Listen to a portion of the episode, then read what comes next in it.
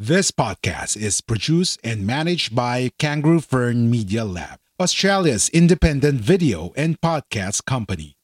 We do the podcasting hard bits so you don't have to. We make podcasts easy. Book a call at www.kangaroofern.com. www.kangaroofern.com.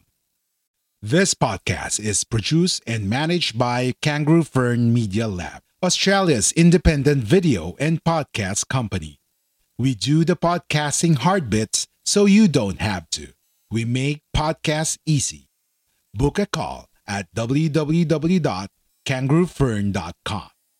www.kangaroofern.com.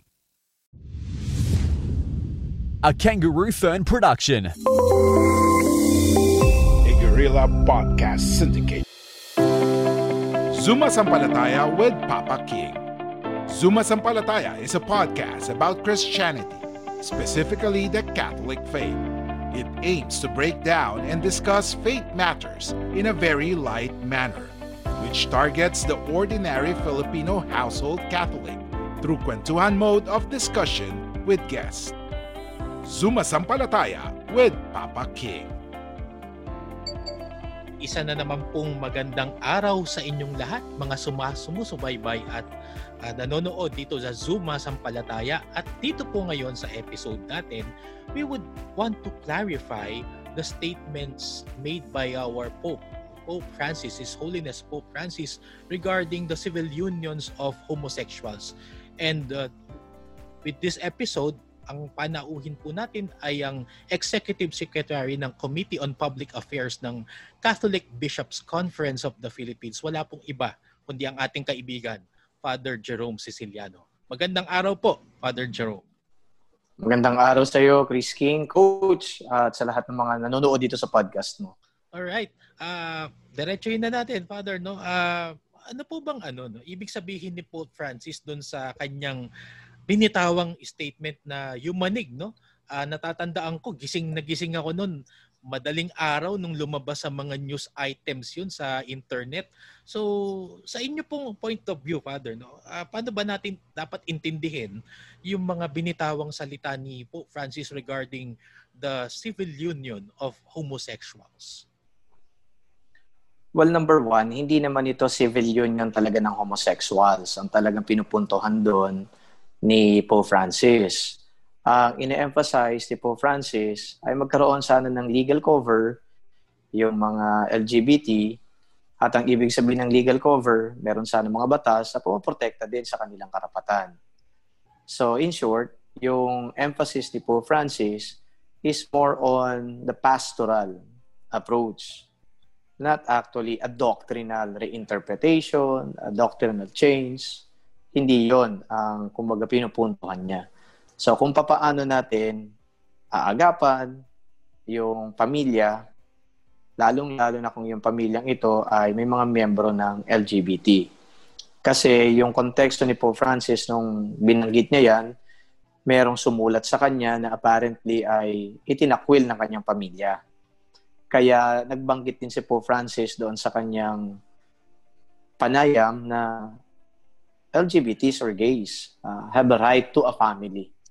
Ang point dito is, kung yung pamilya nga nagtatakwil, ang pamilya Chris, alam natin, sila dapat yung umuunawa, sila dapat yung kumakalinga, sila dapat yung umaaruga, sila dapat yung nagmamahal. Kasi, miyembro kanyan eh.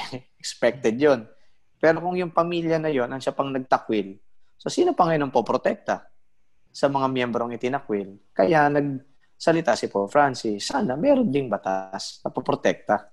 Kung wala nang pamilya na pumoprotekta dito, sana protektahan din yung mga taong yan. May dignidad dyan, kahit ng mga bading, anak din yan ng Diyos, kahit ng mga bading. So yun, basically, ang sinasabi so, ni Pope. Yun pala yung ano, no? ako din, Father, nalinawan. No?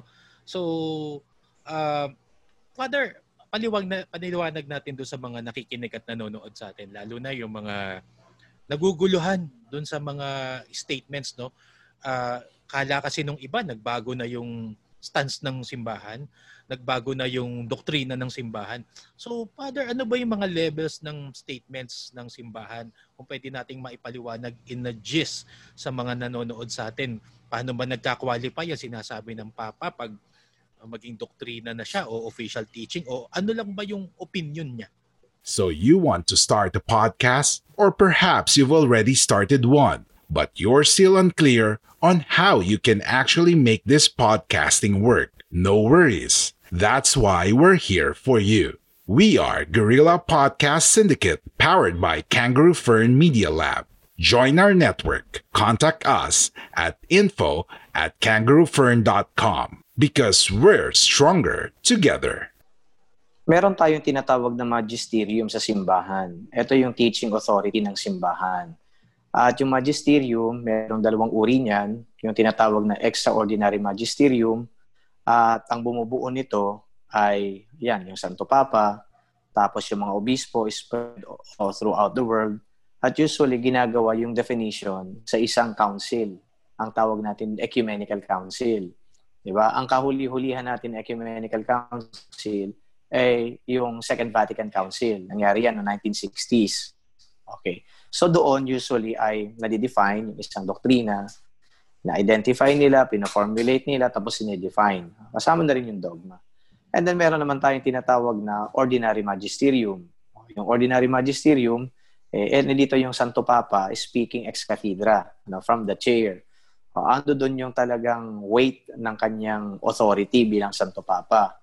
At usually, yung ganyang mga pronouncements, hindi yan yung katulad lang ng interview.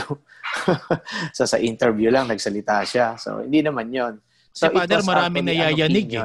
Maraming nayayanig kagad pag nagbitaw ng salita yung Santo Papa sa interview. Parang na ano na, eh bakit ganun? Bakit ganyan? So yun, Father, yung... Well, ulit. Mm-hmm. Itutuloy ko lang. It was a Father. pastoral opinion. Okay, pastoral opinion and not a doctrinal definition. So, yun ang pagkakaiba nun. So, kumbaga, there's a social issue that's raging. And what is that social issue? Rights of the LGBTs. Uh, pinagtatalunan talaga yan eh. Hindi lang dito sa Pilipinas, kundi all over the world. So ngayon, bilang social issue, ay nag-contribute ng kanyang pananaw, yung Santo Papa. So it was a, a pastoral ano, opinion on a particular social issue parang sinasabi, paano ba natin mapoprotektahan din yung karapatan ng LGBT? O, di sinabi na Santo Papa, sana meron silang legal cover, meron silang legal protection. So, walang, walang doctrinal defini- redefinition doon. Di ba? And besides, sabi ko nga, uh, kapag halimbawa magkakaroon ng pag-formulate, pag-define ng doctrine o kaya dogma, ginagawa yan doon. Ano? Sa ecumenical councils, di ba? And then, of course, andyan dyan din yung, yung synod nga, pwede din panggalingan yan eh. Okay, yung synod, di ba? Uh, ando doon yung spirit of collegiality. Di ba? Katulad din sa, ano, no, sa, sa council, di ba?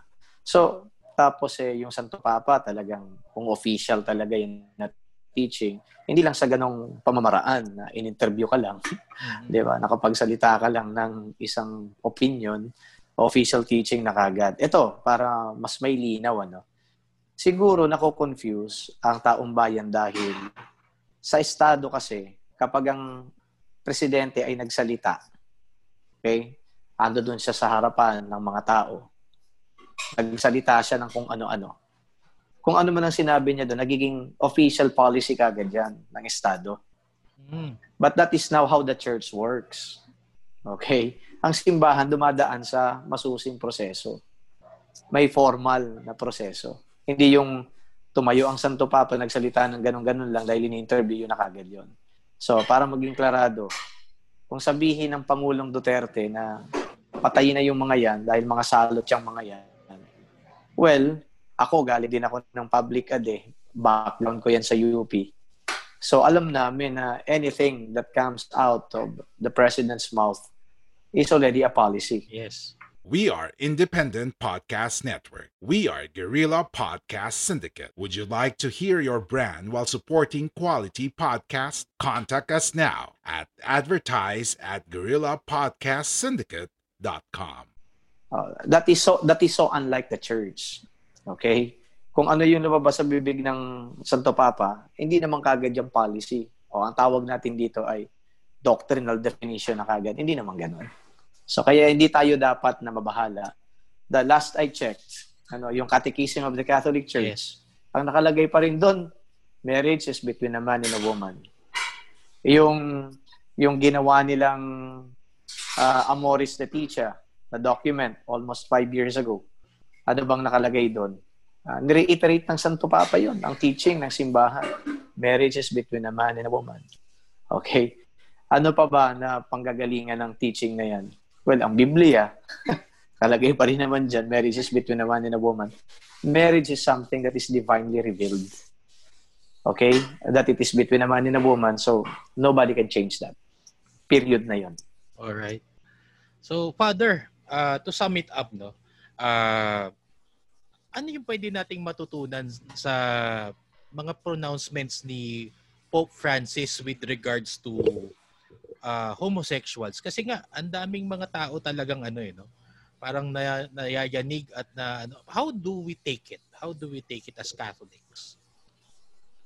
Well, number one, ano, kahit naman sa official teaching of the Catholic Church, ano, kahit nasa Catechism of the Catholic Church, kinikilala yung mga bading ang sabi nga doon, mga anak din ng Diyos, may dignidad yan, kaya hindi dapat sila i-discriminate, kaya hindi dapat sila minamaltrato, iginagalang sila bilang ano bilang mga anak ng Diyos, may dignidad, mga tao yan. Eh. May karapatan din ng mga yan. Kilalanin natin sila i-respeto. So yung diskriminasyon, uh, patungkol sa kanila o laban sa kanila, wala dapat puwang nun sa simbahan. Eh. eh siguro, sabihin na lang natin, sa simbahan, di ba, dami din naman mga bading kahit mga lay minister, meron yan. Oh. Mga lector commentator, meron. Welcome naman yan. Ano? So, y- yun ang nais nating puntuhan dito. Hindi natin sila, kumbaga, isiniinit sa pera. Hindi natin sila, kumbaga, isinisipa palayo. No. Okay. But then again, this is also my challenge to them. Ano? Ang challenge ko na lang din dito, kapag nasa simbahan ka na, of course, expect mo to behave like a member of the church. ba? Hindi lang 'yan para doon sa mga bading, kundi lahat tayo. Ako din, naging pari na ako. I, I, you should expect me to behave like a priest, or a man of the cloth in the Catholic Church. If I remember it right, ano, uh, sabi ni Cardinal Francis George ng Chicago, he died already. Ano, he's a brilliant, he was a brilliant guy. Sabi niya, and I quote him, all are welcome in the church. He was addressing the LGBTs. Ano, all are welcome in the church. You are welcome in the church. But then, once inside the church, do not expect that Jesus will change for you. You should change for Jesus. Oh, ayan ang point. Aganda nun, Father. Napakaganda.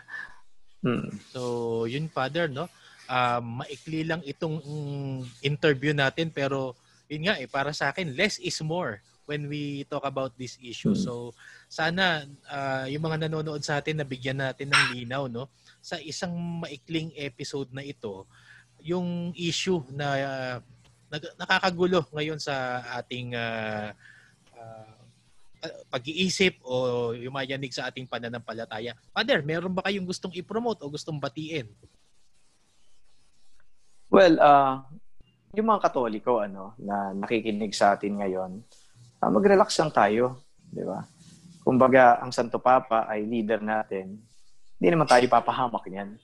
So, in, in plain language lang itong binabanggit ko ano, yes. para mas naiintindihan alam ng Santo Papa kung ano kanyang ginagawa. Okay? So, ang kanyang pangangalaga sa mga, well, iniit sa mga less privileged, ika nga, consistent siya dyan eh. Even when he was uh, uh, the Archbishop of Buenos Aires in Argentina. Ngayon naging Santo Papa, hindi naman niya siguro babaguhin yung kanyang pananaw na those who have less, those who are marginalized, should be taken care of. Kaya yung kanyang motto, di ba?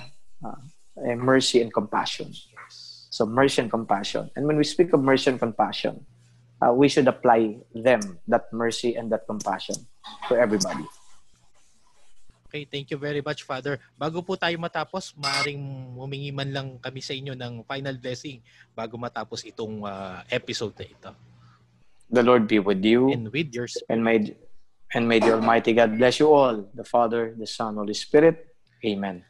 Maraming maraming salamat po, Father Jerome Siciliano, Executive Secretary of the CBCP Committee on Public Affairs sa pagsama sa ating episode ngayon sa Zuma Sampalataya at lagi nating tatandaan kung may katanungan at agam-agam sa iyong pananampalataya, tara, samahan niyo po kami dito sa Zuma Sampalataya. Thank you for listening.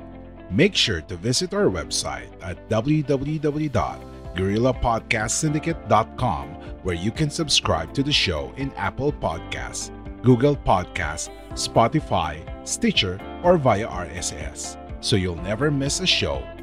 While you're at it, if you found value in this show, rate and review this podcast and share it with your friends. You can also join the conversation with Gorillas RV on Facebook, Twitter, and Instagram. Please consider on making a donation to help us keep making the podcast you love. If you have any questions, feel free to reach out to us. A Gorilla Podcast Syndicate production.